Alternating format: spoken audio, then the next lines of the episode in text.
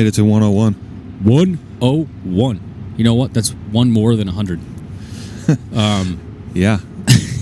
it is fact. I can do the math. Good thing you're the scientist. Yeah, I can do the math. It's a good thing you're the engineer.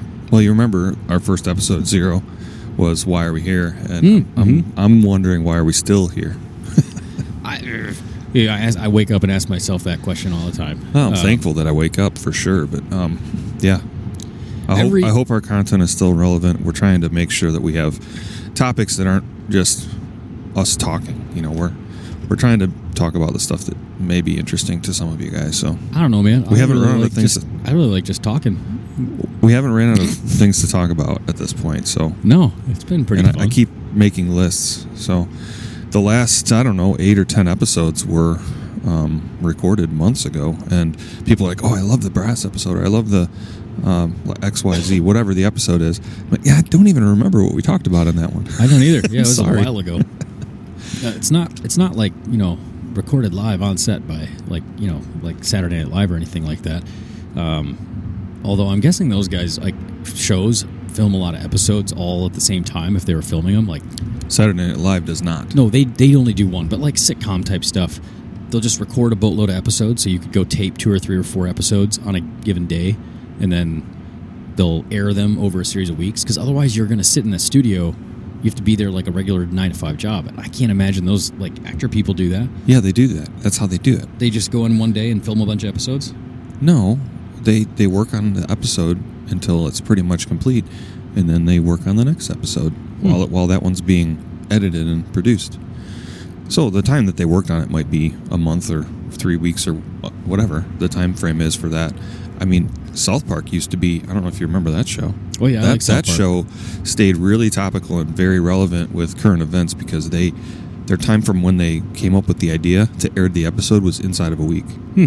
Yeah, there was there was some documentary on it, but but yeah, that's how they were able to really make those jokes with punchlines that are so current event type stuff that uh, people were still laughing about them.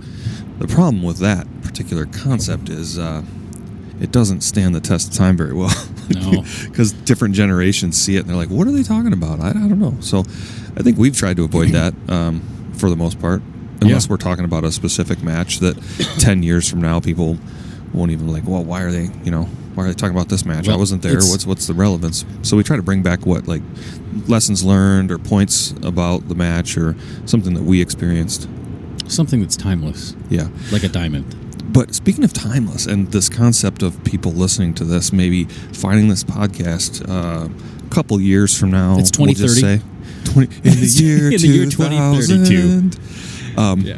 I thought about this the other day. It's like, man, like what if Francis and Chad um, die in a fiery car crash?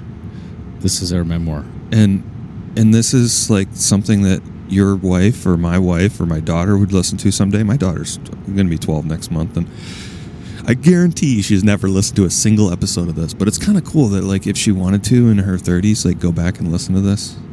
It's kind of interesting. It's like a time capsule. she can hear yeah, she can hear two best friends just doing what they love to do, going to going to matches and and talking about their hobby and turning it into a profession and like all the the things that we've gone through on this podcast have, you know it's a part of us it's a part of our story and, and our journey it's not just us trying to share um, you know How to be a better training tips, tips. Yeah it's not just that so that was that kind of hit me the other day i was like man my wonder if my daughter listens to this someday I so I had a similar experience a couple months back, um, which it was just kind of a fleeting moment, but it was because my my sister, um, I have an older half sister, went on and actually recorded. Uh, are you familiar? What's the NPR? Um, what is it? A time capsule? The there's a NPR library where Yeah. you I know what you're upload talking about. voices. Mhm. It's like conversations. Well, yeah and then it's logged in the library Yeah. of congress forever Yep. Yep. So uh, she actually did one with my dad, just talking StoryCorps? Story StoryCorps. Yeah. StoryCorps, yeah. Uh, she did one with my dad, and then uploaded that, and No way. When?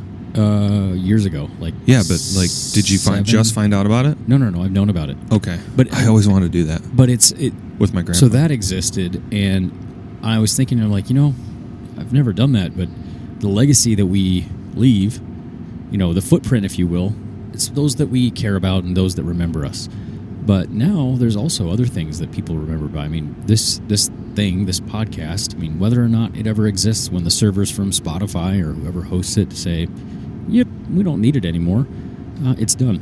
It won't be anywhere unless maybe it does, and maybe it sticks around because somebody decides it's worthwhile and all this stuff is actually useful um, information to keep around. But it's it is eye opening, and when you think about all the things you spend your time and focus and effort and energy on, you you have limited uh, resources in that regard. Obviously, our time here is spent in the road saying, "What can we do to talk about things?" If this thing actually becomes remembered by people, and it's like this is a great resource for you to just listen, chill, and learn about life and precision rifle shooting and what it's like to compete and all the fun challenges, trials, and a little laugh. Man, that honestly is worth it. I think it's worth it because we don't really get a whole lot out of this other than that. Yep. And I mean that in the nicest possible way. It's not a derogatory statement. In fact, it is the opposite. I got a message uh, via Instagram from, uh, I think you had as well, but one of the guys, uh, Todd, you know who you are. Uh, he's like, man, I just got to show you. These are some results and how they've changed my approach and how my approach is then translated to success. And then I shot my first like 22 match and I was second place or something. And just walking through all the things that he's accomplished just by applying a different viewpoint. Man, that was one of the things. That's one of the coolest types of messages that we can get. That if you listen to this and you think you, you use something that we have talked about to your advantage and it brings you a new level of success, uh, there's no other reason we would do this. Yeah, I, I had a we message. here. I screenshotted you and sent it to you the other day. Yep.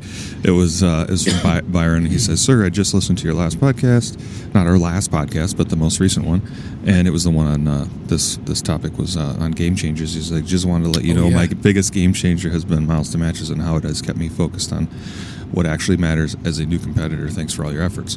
And then uh, yeah, I sent him back a little Dwight Schrute crying emoji when he got promoted to the uh, assistant to the regional manager position. So yeah, it's uh, it's way cool. Um, it's humbling. It's it's inspiring, and uh, yeah, the, the whole reason we started this is because we were having these conversations every single day, literally, and we still we still have private ones. We we had a bunch before we push record here that we necessarily uh, don't necessarily want to share or can share, um, but that's kind of the the the inception of this whole thing is we're having these conversations that I'm sure people could learn from. Why not? Why not share them? So, yep, we're here, and uh, we're going to be here for a while because we're not done. Um, I- I've got a list of items here to talk about, and I'm sure we'll think about more. So, uh, we're on our way to the first match of the year for Francis. It, it's a um, it happens to be the MDT Frostbite, and I had written down a topic here. Um, now that we're kind of done with our intro, sappy uh, intro there. Um, I, had, I had written down M- MD pitfalls, and I like that uh, concept because I think it's educational for shooters and for MDs um, to think about uh, things a little bit differently when they attend matches. I, I've said this on the podcast before many times. I cannot believe the amount of effort that goes into putting on one of these matches for a hundred to 200 people and, and when you're in the AG Cup and you go to the AG Cup itself it's for like 30 or 40 guys Yeah. It- it is so insane the level of Same amount of um, work, if yeah. not more. oh more yeah Yeah. A- and it's so insane how how few get to experience how awesome this is. And then then there's a very very very few that get frustrated and let them let let the you know frustration boil over and and and end up cementing almost a bad uh, experience. Those very very few should step back and say man what is this? Like what are we doing? This is amazing. Um, it's challenging. It's rewarding. It's um, it's a fellowship of, of guys and gals that are um, drawn to something that is difficult and fun and um, have a common purpose. And it's uh, it's so cool. So uh, I figured you know throwing out the appreciation to the match directors is, is due for sure. And I will always do that. I'm, I'm looking forward to seeing Adam and Fred giving them both a big hug and uh, saying thank you. But I also want to talk about some of the things that we've seen as opportunities for improvement. And I'm not saying necessarily at their match just things that I've Yeah. Things that I've noticed that could make either make the matches more uniform across the country and or um, It will help newer shooters Yeah. um, and help and also help experienced shooters. I think there's help is a different word. I mean, help make more positive. Um, but I, I think it's a good topic because I agree with you. I think we've learned a lot as competitors. We've seen a lot of shooters, and we get to talk with a lot of shooters as a result of this podcast. And everybody's experiences are a little different. So the first thing I had written down here is uh, is par times. There, when we first started shooting, like ninety seconds was pretty common across most of the country until you went out far west. But there seems to be some shifting in that. Yes, Is that good or bad? I'm, I'm not sure. I, I don't know. I think that there's I think there's a range, and let's talk. I guess we'll add one more layer to this. That's again par times. It's not actually the same within the U.S. as it is in other countries, and we Okay. talked about that in Australia, Yeah. in uh, Europe, and I've seen I saw a couple matches and replays of some stages, and I saw some 30, 45 second type stages Holy cow! in Europe that I'm like, what is going on? And then the very next one would be like three minutes, four minutes. That's difficult to manage when you have that different That's, par times that's in the same match. exactly what I was saying. And we, you know, when you look at those kind of disparities, um, you know, as a shooter, we go. There's a lot of variation in par time. You don't think it directly impacts a shooter in, in one sense, when it actually will impact the MD and the shooter, arguably the MD even more because of the experience and the frustration behind bottlenecks. Um, having that like 35, 45 second par time immediately followed by a three or four minute par time, you will bottleneck. But I think using different par par times based on the range is not a terrible idea. I wouldn't do it that extreme, but exactly. you know, Shannon puts that 60 second um, stage at the end so, so that if you're traveling from stage 20 to stage one, Yep. it, it makes the flow go a little better. I could see that happening and being utilized more often around a stage that you know is going to be run fast, like back in the day. I'm going to say back in the day because the, the old skill stage was fast, right? It was a 30 to 45 second stage. And then um, Follow everybody's a positional. Yeah. Oh, Everybody's waiting at the next stage. So if you use that stage and put it at a point in your match where they need to walk or the next stage is fast too or something like that, you can you can minimize the piling up of, of people at the different stages. I think it's kind of smart to think about what your what stages are being put next to each other as far as flow goes. Some matches seem to flow way better than others. I, I agree with that, and I think a lot of that has to do with the property. It has to do with the thought behind the MD uh, and how you structure. So, I mean, if we talk about match structure, having ran 22s, I ran into this very quickly in my 22 match directing career, which was we had Multiple years. You had yeah, yeah, four- five years, Yeah. four, five years. I don't remember how many now. It was quite. a How many matches per year? Usually between was it, six to eight.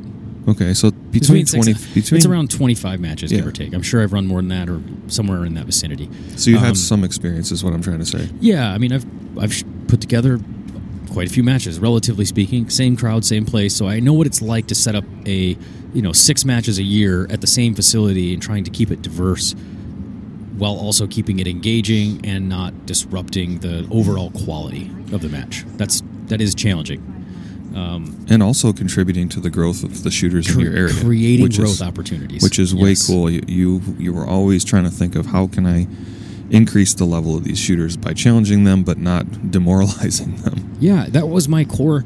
it- The core for that series starting was literally how do I get more people to use our longer range and have some people who want to come out and learn how to shoot. I thought, well, I can do it with 22s. This is going to be pretty easy. Let's just build a match around this. And COVID had just started, so it was like, great, we'll just go ahead and make this a thing. This actually hadn't just. We had done a match in the fall. Um, that was successful, and then in the spring it got even way more successful because COVID hit. Uh, so because nobody could be outdoors and they had just relaxed restrictions, uh, kind of not irrelevant on that side. However, it did make me rethink when I thought like a twenty to forty person match. The third match I ran had was it eighty six shooters. That's a big 22 match. I expected 40. And it Yeah. suddenly like ran to the copy machine, had to start copying all of these matchbooks and get more and like you just the scale of what happens when you add more shooters is what is drawing out the point I'm about to make. So you mentioned layout and flow being really important. I'm also going to talk about matchbooks, so don't forget about that. I'm going to come Okay. back to that. The flow of your range, I originally had 10 stages set up across the entire property. You'd walk, you know, from one side to the other, 1 through 10. And in the course of that match, I found out two things. One was at the high attendance match of 86 shooters, our range was not conducive to 86 shooters in that format. I had designed, I wasn't expecting it, so I designed the stages that were a little too long. Everybody was using every second of par times. Uh, our ROs slash squad moms were not moving the squads along effectively. I got to experience the slowest, longest match that I have ever shot. it went from 8 a.m. until I want to say last shot fired at 5:10, and Wow. that was ex- excruciating for me to have to watch and go, "What did I screw up?" That's all I felt. What did I screw up? I told them they'd be out of here by three. Um, well, I figured it out, and now everybody's on par, and they, they fixed it by just being smarter about RO and planning. But the the other thing that came out of that match, uh, in the subsequent match, the squads who started in the morning on the long range stage had a distinct and noticeable, despite the skill level of the shooters that were in the adjacent squads. Uh, basically, one of the two or three of the top five shooters were in the squad just after the long range stage. So they were going to shoot that last. And the guys who shot the long range stage on one of the matches were good shooters, but historically not as good as the guys in front of them. Well, the scores between the AM, the first people who shot at the very first dead calm morning, were double what the guys shot in the afternoon when the wind had quite literally tripled and gone from 3 4 mile an hour to 10 12 mile per hour. At a 300 yard shot with a 22, that's a massive differential, and you're going to miss more targets than you hit when you have gusting winds in that range with the size targets we were shooting at. So that forced a change in my approach. I'm like, how do I distribute these stages differently? And I, I kind of went outside the box. Like, well, rather than running all 10 stages at once, what if we just cycle people with stages, like, say, stage one and say stage five are adjacent to one another? Stage two, and I'm thinking of this if you're running a two day match, right? Let's say you have 20 stages if you have 20 stages, rather than making, say, one section really long and you can identify uh, an area where it's all long range, you simply have everybody rotate every other stage. So, stage one, then stage 11, then stage two, then stage 12, and so on and so forth. Every single shooter, if they shoot 10 in a day, will have rotated the entire property in a single day as opposed to maybe like I know it in Texas there are two kind of half ranges, right? There's the wind area on the ridge and then the different area from the tree line section off on the right. Those act like very different ranges. Yeah. Um, when you're shooting at uh, Hornady up on the ridge at the two day match, That's a good point. you have to loop around that entire. So you're telling me. I'd have to walk around that peninsula twice, or that potentially, um, yes. Okay, but I mean, I see what you're But saying. that's- Thinking outside the box because we all know and we've all heard people complain about. Well, it's just where I started, and Yes. lots of times, you know, if you got screwed over here, somebody else is getting screwed over there. It's Sure. it's it usually washes itself out. But there are absolutely matches I've been to where the winner has been decided by where they started, and uh, nobody wants that No. it's just really hard to make that to change that and what you're describing makes a lot of sense to me it's more transportation it's, it's potentially you know, like someplace like war or someplace like texas there's actually a large gap between these two yes. areas of shooting so it could become complex but those are the types of things that you have to navigate in a range that's really cool so it's worth it to try to figure that out Yeah, and like the simple, and I, I, you know, I thought of that one as well. And I've had, I was talking to somebody about this exact concept, and they brought up that, like, hey, well, there's a, a shuttle that brings people from stage 20 to stage one. So I'm like, yeah, the, all that means is you need two shuttles to rotate the people from stage 10 and stage 20.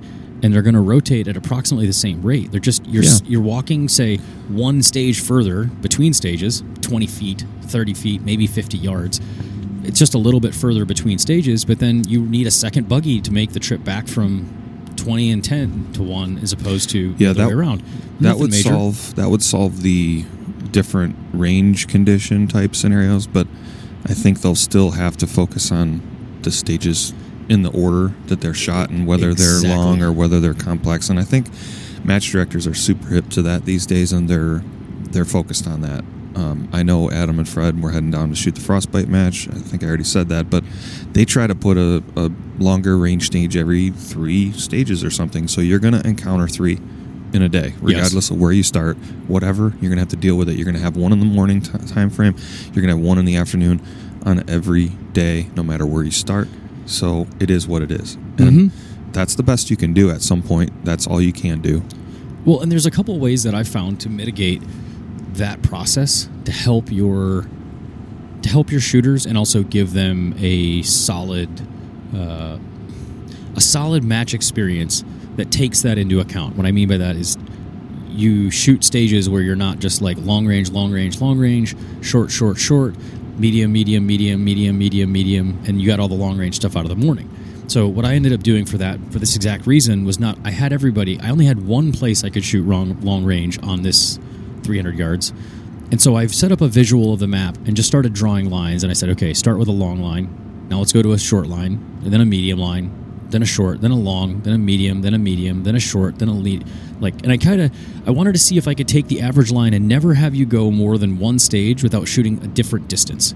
So then I thought, well, it doesn't really work because the first two, three stages have to be underneath 100 yards. Like, actually, have to be like 50 in one case, 50 to 75 yard average. The next one is like 100 to 300. That's all you get. And then the next one was like one to well, 50 yards out to about 200 yards.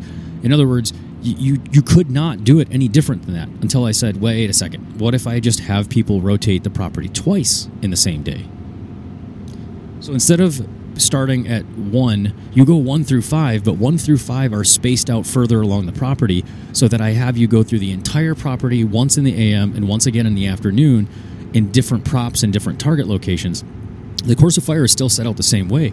It's just we rotate and we flip halves, if you will, between the morning and afternoon. So everybody shoots similar stages. So the what you shot on the long range in the morning is going to be similar to what you shoot in the long range in the afternoon. But then I would advance everybody by a stage so that you don't start the afternoon on that long range. You start the afternoon one stage forward. So you have a differential and you don't know which way you're going to go. It just means that you are shaking up the program to make people more I like it. I like. get, I like the, the, diversity. It, it just think of so the core of this is if you're an MD or if you're thinking about trying to design practice environments for yourself, think how you can look at a topographic map, the distance, the target size, the number of positions, and vary the challenges accordingly using say visuals. And if you go, well, here's a bottleneck where all of the long ranges have to happen in this area. Well, great. Well, then just work on alternating it so that you have two back-to-back stages, but they're stages 1 and 11 instead of 1 and 2. Yep. So, anywho, that was the that was what I found on match flow, match stages. I used a lot of those things to think outside the box, and it worked really well in our case. All right. Next, So- next topic I have written down here is range to target. Have you ever shot a match that had all the ranges exact? uh, no, Very, very few. I, I think I've shot Nothing one can match at. K&M one time that did not have a, a wrong range. But but to the point, um, this seems simple, and I I don't want to criticize without providing some ideas. So yes, here here is what I think. Um, I want to pose another question along with this. What's up with matchbooks? Like, why are they so vastly different at all the different places? Like, could we make a digital matchbook? Because I think that the issue with ranges is people are scrambling trying to put ranges on matchbooks so that they can print them. By the way, I had a match director tell me how much he paid for matchbooks, and I was disgusted. mm-hmm. It's it's it's a huge expense. It's a huge time suck. And then once you make a mistake, you have you have to try to correct it at the safety brief. And if people don't hear it, then they're mad. It then is- the ROs have to be briefed so they can give it again. Yep, it's a source for stress on the MD and the shooter and the RO, and we need to work to eliminate it. So, um, a a- at the very least, for paper, I'm thinking like a standardized match brief or a match book that format is the same for every match in the PRS if it's a PRS match. I don't want to tell match directors how to make a match book, but why wouldn't we all want to have the same I, match book? I think it would at least be cool to say, hey, here's here's two different templates, Yeah. and say this is the one that's sort of the economical small for small factor format, or it's the cheapest to print. Here's a one that it's gives you more space, or maybe has something in it that you think is valuable, but it is maybe it looks nicer or more conducive to the style that you write matches. But that sample, I know Ken has a new hire nice. that's Yeah. uh, uh, really working on behind the scenes type organizational stuff, and I Mhm. think maybe that could be something that could be provided with, as a template. So that that's like the most basic thing I was thinking. Um, but the secondary like level up type thing is we all have our phones. Like why why are the matchbooks not digital? Because I'm thinking if you make if you make a change to a match, you're making it like usually last minute, right? And Yep. and it's because of environmental conditions. I mean, Prentice had to literally take targets out of the match because they were underwater, stuff like this. Um, if your matchbook was digital, it's a couple clicks of a button, and now the, the app is updated and, and we have it. Um, it'll all it could also, you know, what? I'm just thinking of a scenario. I'm going to shoot the stage, and then I'm just going to have everybody change the description to make it way harder. Yeah, right before you right, shoot it. right after I shoot it, I want to Oh. shoot it the easy way. Oh boy! No, no, would no, be privileges and passwords, but I'm just Yeah. thinking like you get to the stage, you scan the QR code, or it's already part of your your matchbook. I think there's you know? a ton of merit in this, and I mean, most of what we do in terms of technology and day-to-day experience is lending itself towards this idea as we go, you know, in almost all areas of life. Now, digital has its weaknesses for sure. Uh, operations from within a screen and platform constraints, like you're working from one Android phone to another to another to another. Um, how you could deliver that type of content if you don't have access to the internet well at the range, change may not be updated. You need Wi-Fi. There are some logistic constraints, but honestly, a lot of those are so small. In the grand scheme, it's a net benefit if we could find a way to deliver digital content. I think it would be a net benefit. That said, I still like the idea of a physical copy of some sort.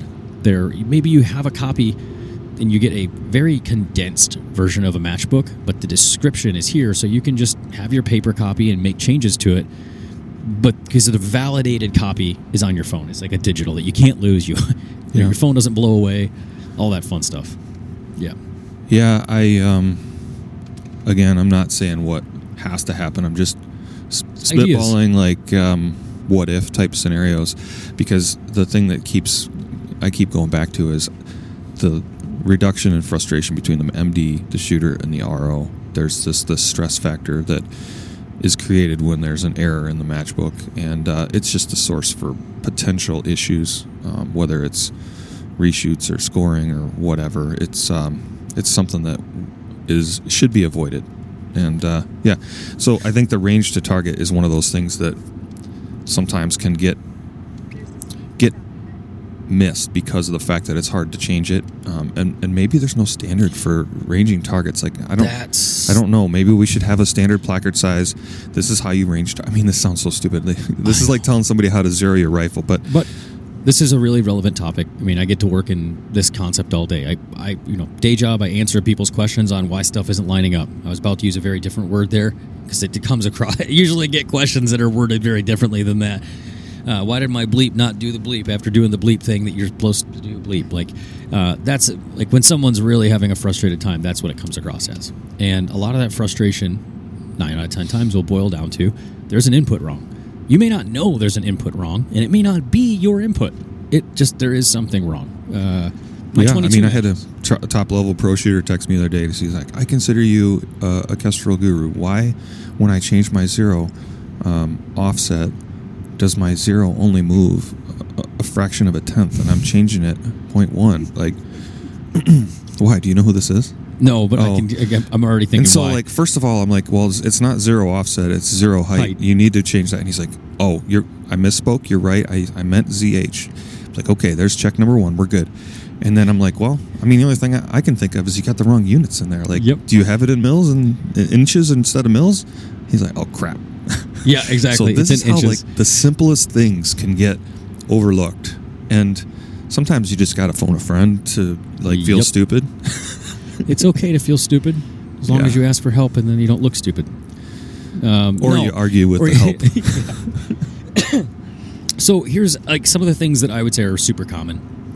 So personally, I do find ranges to be off. I guess this is a two part. A, having been a match director, I have put wrong ranges into matchbooks. If you are not a match director and you say, How in the world could a match? You only have one job. You get right ranges in there. That's it. That's not the only job. That is not the only job, and it is so incredibly. Di- and I'm not making an excuse for this. I'm saying the level of challenge to get every target to the number needed to not have your data be round up, round down, different, is very difficult at times. And I'll say, especially in 22 matches. So at extended ranges, 200 to 300 yards, if you're off by half a yard to a yard, even just one yard at say 230 to 240, it is a different number. You are now a tenth off. Mm-hmm. Now, the systems are already becoming less precise. And if you're shooting small targets, that tenth matters more and more as you go further out. You go to 250 to 300, it's dropping at nearly the rate of a tenth per yard. And it's not quite that, but it's very close, which means you are not going to get the same solution as the guy who thinks it's this yardage and it's a different one. That's just one yard. Um, you can easily miss these small targets in brush at 300 yards. You're going to pick up berms and brush, come up with yardages that are two or three or four yards different. Uh, so, best practices as a shooter one, have your own rangefinder. Yeah.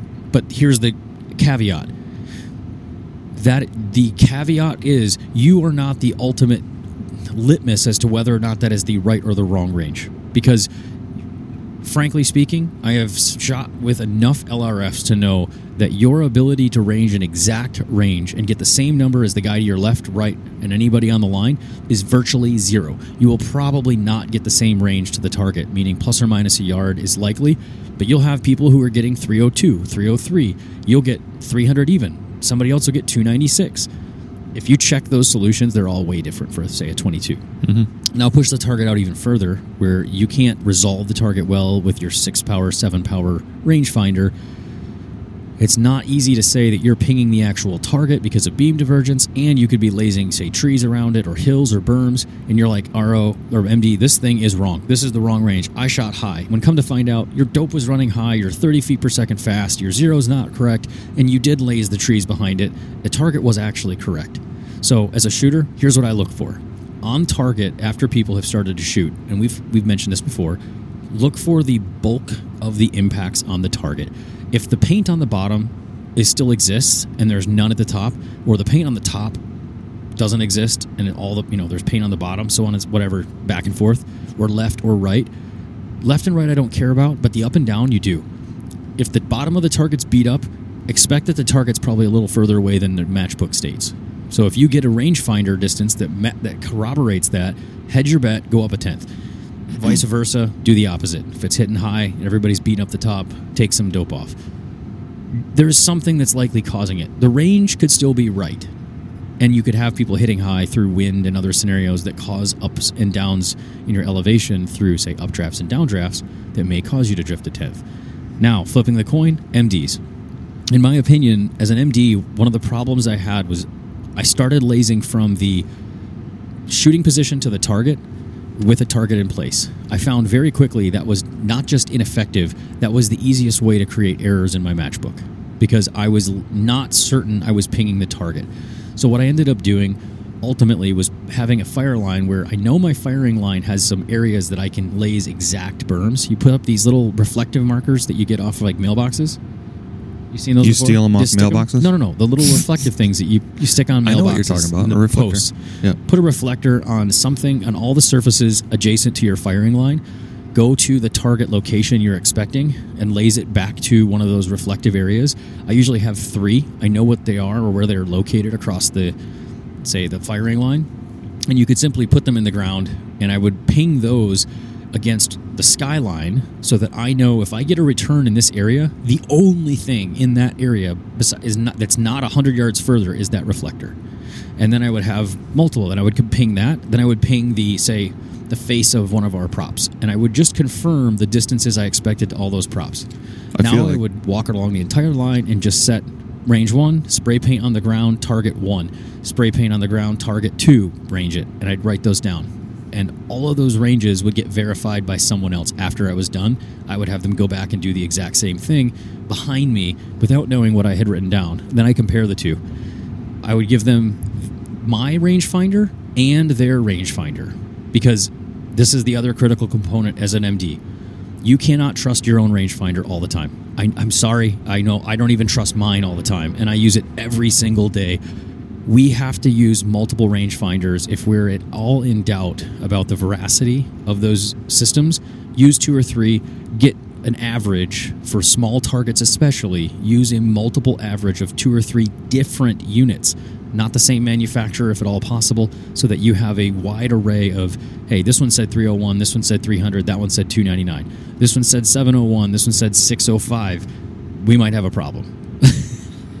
I feel like we're belaboring this point, but it is pretty important. It's- and and my point Yeah. uh, the, with even bringing it up is it needs to be a priority. And if you know, it it should just be. It shouldn't be a problem anymore. Like let's just make the wrong ranges go away. Yep. T- I tied it in with matchbooks because I think there's opportunity for improvement in that. Um, I I think that um, some MDs are better at communicating via email than others. Some of them, you know, have really constant and really good content in their emails, and some of them have so much that I think people just gloss over them. Um, I think the common theme of having enough water at matches is pretty good, but I've still been at matches that could use improvement in where it's located and how it's refilled. Uh, toilet paper, like why do we TP? why Yeah. do we have TP running out in uh, in Porta Porta Johns? Uh, little things like that, and they're things that are very very important. Um, access to those. I remember a match that we had, could not access Porta Johns between like it was like eight stages apart. They were yeah. half a mile between the two. So uh, the lesson learned, and they ended up adding like five more. So you couldn't go ten feet without hitting a Porta John the next year. So Here's something. There's only a few MDs that I've seen that do post-match surveys. Whether you like them or not, I think it's a pretty pretty solid plan. It means that you're open to Mhm. sugge- suggestions. Um, I've had a couple MDs call me um, after the match to get a summary, and I'm not sure if it's just because of our status or whatever that they feel comfortable calling. I'm sure they don't call everybody, but I think that that is a nice touch to show that you care about all different levels of shooters. I'm hoping that they're calling new shooters, mid pack shooters, top level shooters, and getting that summary. But some of them blast out like an email uh, survey type form, and I think that you know that could be a good way to get it in documented and have it like put into a histogram chart and say here's the here's the level of engagement that we had with the shooters and the um, experiences that they had, and what do we want to change for next time. Um, those are those are all super valid, valid, and only one MD um, group ever uh, has sent out thank you cards. yep, that's what I was just gonna say. There's one MD that stands out in my mind. Uh, they're a duo. the duo, the dynamic duo of awesomeness. Um, uh, man, the, the Wheelers set to me. They set the new standard for what it was like to say, "Here's here's what we really want out of you." Uh, meaning, here's what we want to give to you in return for what you're giving us. Which, thank you for signing up. Thank you for registering. Thank you for shooting here. Here's a thank you card, and here is a Christmas card. Right? I mean, And here's a that bottle of wine if you're whiny. if you're yeah um, I, i'm not saying that every match director has to go to that but you know if if you feel and I'm, I'm again this the reason we're talking match directors is not because you're all listening you are all match directors.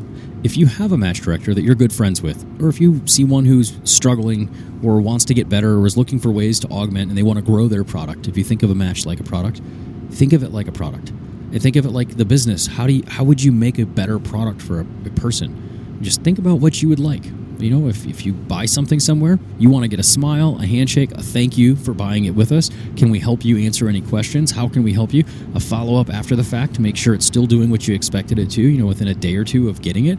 And then maybe one 30 days later that may be too much for some people to commit to. They say ah, it's not worth my time or effort.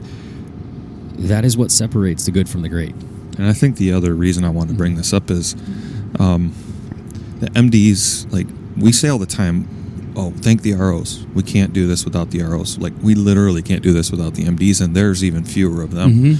You know, we need to figure out how to help them. We need to figure out how to support them because literally this sport doesn't exist without somebody willing to put on a match. And I, I think it's, you know, although there's money changing hands and, you know, some of them have they own prop own the property and stuff like that like it's not making them rich like they're doing it because they love doing this they Yeah. they they love hanging out with us because we're like-minded individuals that uh, you know want to have this our second amendment right to have these really awesome blasters and and um, have a reason to get them out every weekend and I- i'm like i'm stoked about it I'm going to play devil's advocate on this. Well, not even devil's advocate. I'm going to reinforce it through a different thought experiment. Imagine going to a match that has no MD.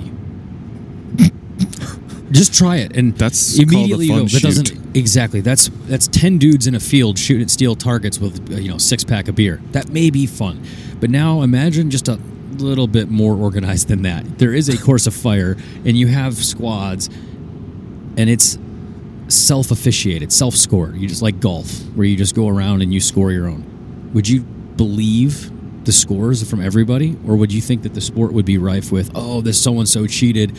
Yeah, that wasn't really his score. Blah blah blah blah blah.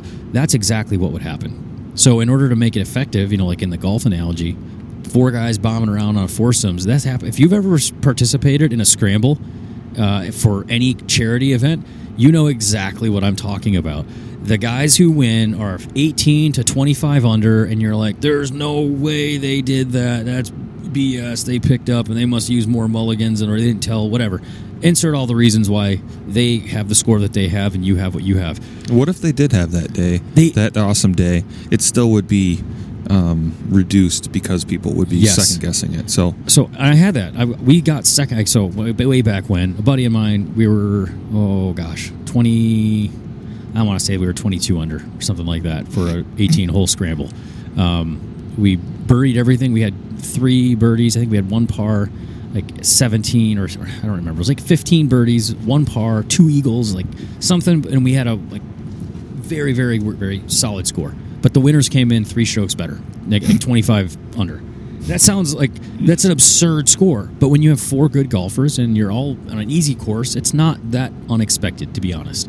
Um, it would be cool to see a scramble out of like actual tour pros because it seriously would be wild to watch four actual tour pros playing a standard muni course at six six thousand yards. they'd be chipping them every would be- other shot in the hole. Dude, they would probably shoot a combined better of the average would be like 1.5 to 2 strokes under par on every hole. It would be insane. They would do things they normally wouldn't do. And at any rate, that's what our sport could or would end up becoming if we didn't have MDs to help create a place to say, look, we're going to validate this. We're giving you support structures of ROs. We're making sure you understand the course of fire. Everybody is being scored the same. That's what competitive organizations ultimately foster.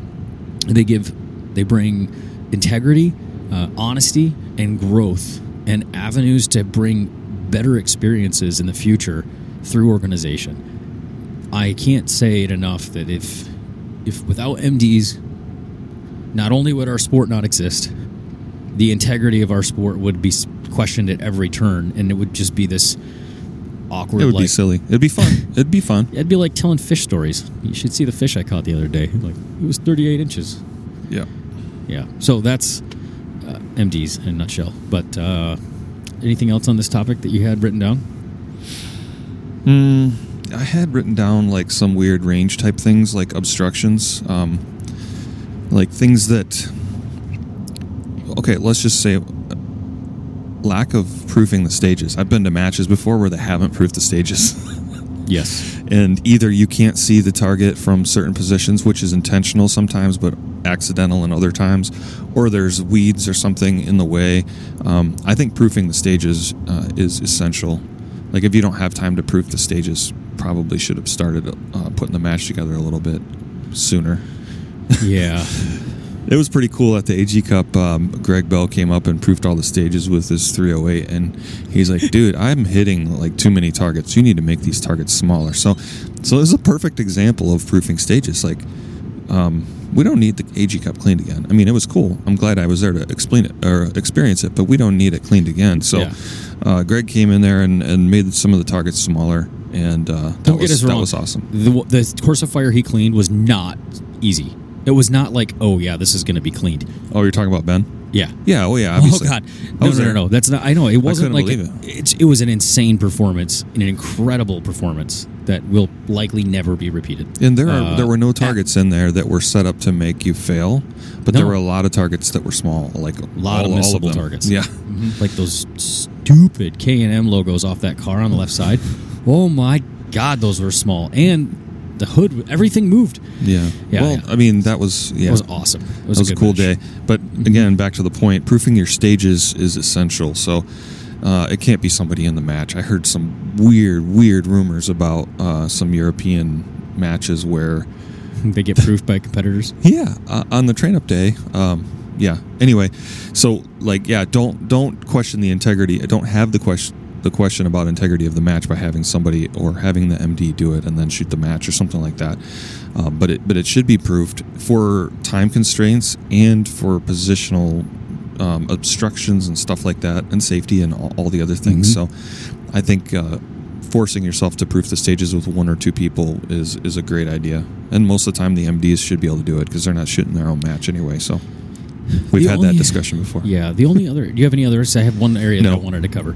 Um, and this is a little bit more conceptual, and it's probably part of a broader context context discussion at some point with someone, maybe here. How you write the description of your stages and how you structure what to do, when to do it, and like how structured, quite literally, how structured the stage is or is not, and the complexity by with an, by which an RO would have to describe it. That has to be thought of during the time you're writing the stage. You can't just think through a stage and go, "This would be a really cool stage. This would be really challenging."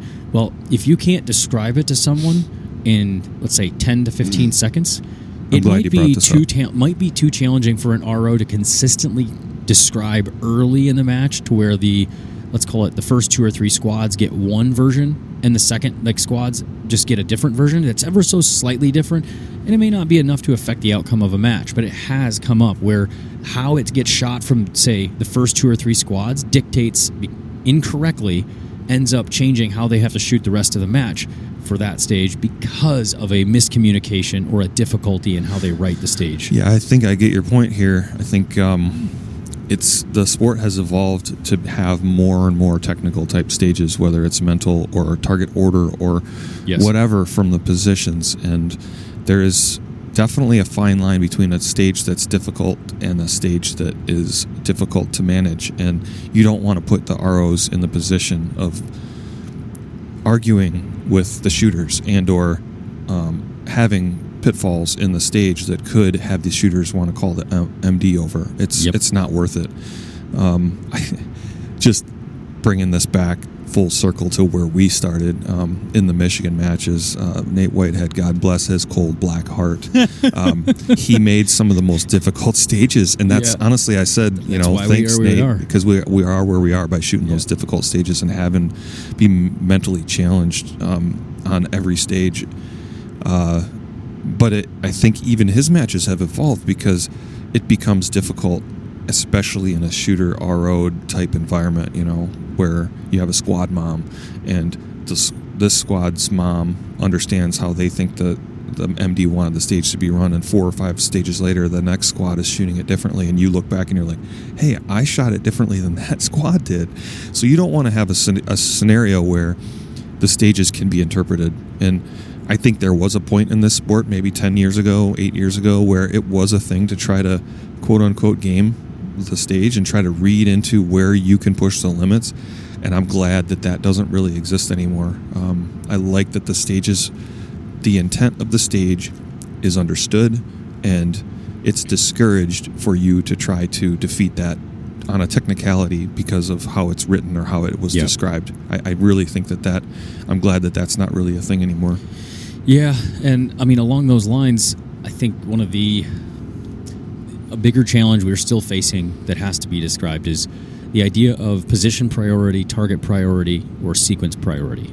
Um, in other words, What happens if you get what out? happens Yeah. if so a good example of this and as an md i quickly found that this was the hardest challenge to overcome in stage design because it's so it's kind of ethereal so imagine we have 10 targets and you have to shoot each once. It's very self-explanatory. You simply send one round at every single target. But now there's the what ifs how do you score blank? And there's two approaches to this. One the onus is fully on the shooter. It doesn't matter. If you don't do exactly what the MD wrote, and I mean to the T. You get lose points, but how you lose points is where this kind of breaks down. Let's say you put in, you double tap the first target, accidentally. Then you shoot target two, then three, then four, then five, then six, then seven, then eight. You shoot nine, and you don't have a round for ten. Is that scored as a nine or a one? Yeah, I don't think it's defined very well. I think it's MD specific. The first time that happens, it's going to get called over. The MD is going to Mhm. talk to the RO, and then there's going to be a decision made, and that's unfortunate because it's just that's what we're trying to avoid. We're trying to avoid the scenarios that have these friction points. Yep. And so here's the reason why I bring this up as a concept for an MD to think through. That stage where you double tap the first and you end through target nine, you were supposed to shoot 10. They're all individual targets, so it's just like a long troop line. You, from the shooter's vantage point, the skill it took to hit the first target existed the first shot, and then I accidentally engaged the second target, or s- same target. Yeah. And then I hit target two, three, four, five, six, seven, eight, and nine. So it took me, I did the same amount of skill as a person. I hit nine out of 10 targets, the same way anyone else would. I just double tapped a target to start, and I lose the point on the back end because I didn't shoot target 10. I only had nine rounds. So, or nine rounds on impacts, and I was out of ammo, so I got a nine. Or they catch the double tap, you hit the 10th target, and they go, hey, but you fired 11 rounds. Cool, the last count doesn't count, and you double tapped this one, so that doesn't count. You get a nine. That's one way to look at this. The other way is no, I told you to shoot target one with your first round, second round is two, third round is three. So if you your second round was shot at one, should have been on two, therefore you are now on three, so you're off by one on every single target thereafter. You get now shooter, you get a one. I have watched that exact scenario play out, and I don't know that that's actually a the right approach personally. I think that the skill that it takes, again, we've looked at PRS as sort of a skill impacts mained or impacts earned, right? Well, in the, in the case of this one, an RO was calling impact the whole time. Uh, so basically, it was impact, impact, impact, impact. And there was nothing to indicate, and this is again back to the onus is on the shooter versus the onus is on communication. If the RO is communicating an impact, and that's the arbitrating factor. RO says impact, and then after the fact, can they take that away? Because it changes how you shoot the stage if they do or do not say impact. It becomes a problem to define. So, the reason I'm bringing this up is as you're designing your courses of fire, think through could this be scored or interpreted? And honestly, I gave all my 22s. Everybody, before every match, we would have a brief, and the brief would say, Look, the position is on, if there was an ambiguous stage, the position is in the target sequence. If you do not follow this exact sequence to the T, I would always default to as soon as you engage the next target, your points resume from that point. So you could fire nine rounds at the first target for all I care. You're only going to get one more shot off on target two, hit it, and you got a two. First one, eight rounds randomly, another one on target two, you're good to go. As soon as you pick up the gun and move to a new position, you are assumed to have reset your structure. So one one more point on this. Um, we're we've narrowed our focus from talking about shooters to talking about MDs for an episode here, but I really want to bring this back to Shooters. what can you do on the on the shooter side of things. Yep. Um, so as a shooter, I try to identify these instances before I start the stage, and I say, "Hey, if I get out of sequence, can I ask you where I'm at?" That Mhm. question, most of the time, is uh, yes, you can. And if I ever think that I'm out of sequence, I'm going to ask, which target am I on? And then I can avoid those am- ambiguous eight through nine or eight or nine shots that would have potentially been an argument after the fact. It only takes me a couple seconds on the clock to get back in order, and then there's no debating.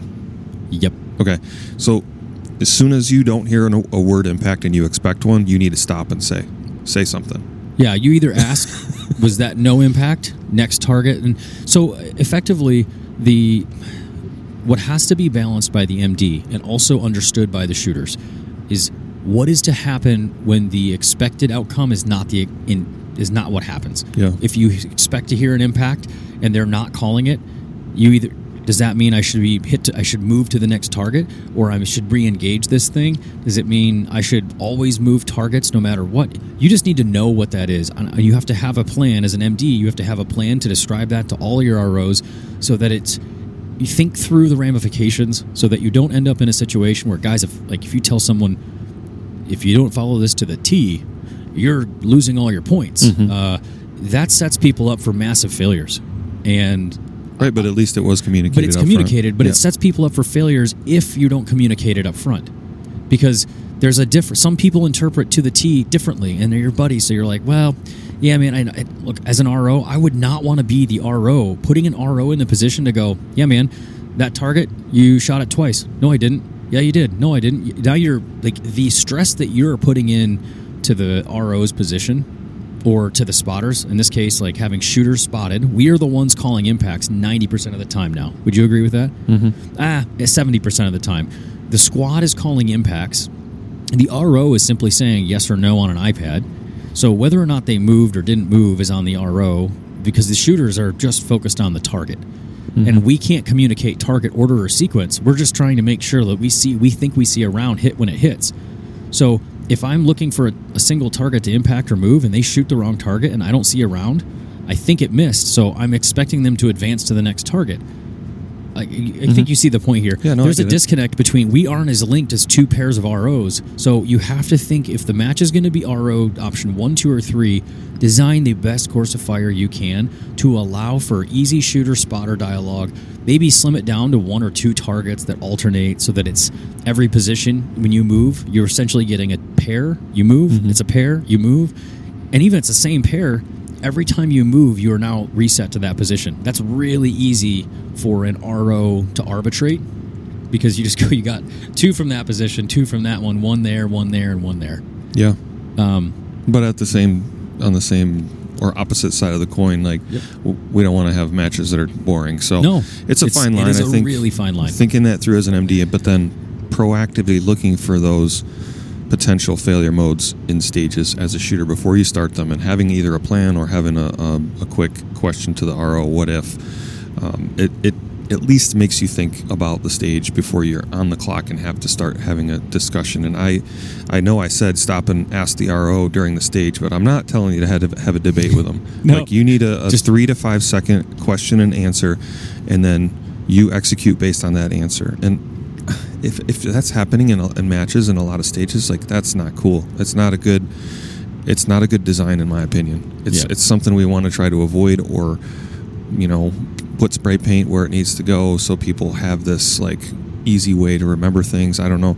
I don't. I don't want to have discussions on the clock, but Some I'm, the- I'm not afraid to because if I like I said, if you hit a target and you don't hear the word impact, um, I'm either going to say was that an impact, and they're going to say no, or they're going to say yes, and I just didn't hear it. Um, that makes me execute my backup plan like now, immediately. yeah, uh, 100% agree. Some of the best matches I've shot are the ones where they just tell you, "Yeah, man, there's five targets. shoot them Do whatever you want." Yeah. Like that concept is sounds so well. That's that can't be fun. Nah, it is when you have like yeah, look at the terrain and you have to. Then the challenge is especially when they're Finding the natural targets. props, finding the targets and figuring out which positions give you the most stability. Yeah. Uh, the finale was like that. Hey man, there's nine rocks here. Go ahead and choose five of them. Have fun. Yeah. It happened like five times. Yeah, Uh, t- um, Colorado was like that. Colorado was like that. Yeah. Do whatever you want. Here you go. There's all the rocks. Just don't use any more than once. Well, there was one stage that I got uh, Yeah. point deducted deducted because because I didn't didn't move. move. Yeah. So anyway, I think it. this is a good discussion on MDs. Uh, and again, we're not as you if you're an MD, hey, we're not dogging you. We're hoping we can help you and give you some feedback. If you're a shooter, this is not us dogging MDs. This is us telling you how to help them, but also how you can help them in the sense that you can think in advance to go ask the right questions of yourself, ask the right questions of the ROs, and gain some points in the process while being a part of the solution and not part of the complaining problem. Heck yeah! I will say matches are better than they've ever been. They so are. I'm, I'm excited that we're driving to one right now. Heck yeah. I wonder what the food's going to be. I think this is that. Oh, they have really good burgers here. Uh, This okay. is that burger place. Well, ex- hey, happy episode 101. We thank you for the last 100 centennial episodes and listening. And uh, everything is up from here. Yep. Well, downhill. I don't know. Whatever the positive way to say everything is going up and it's downhill, whatever that version is. Hey man, Did you say amen or hey man? I said, hey man, the match has already started. That's all I know. Well, own it every day.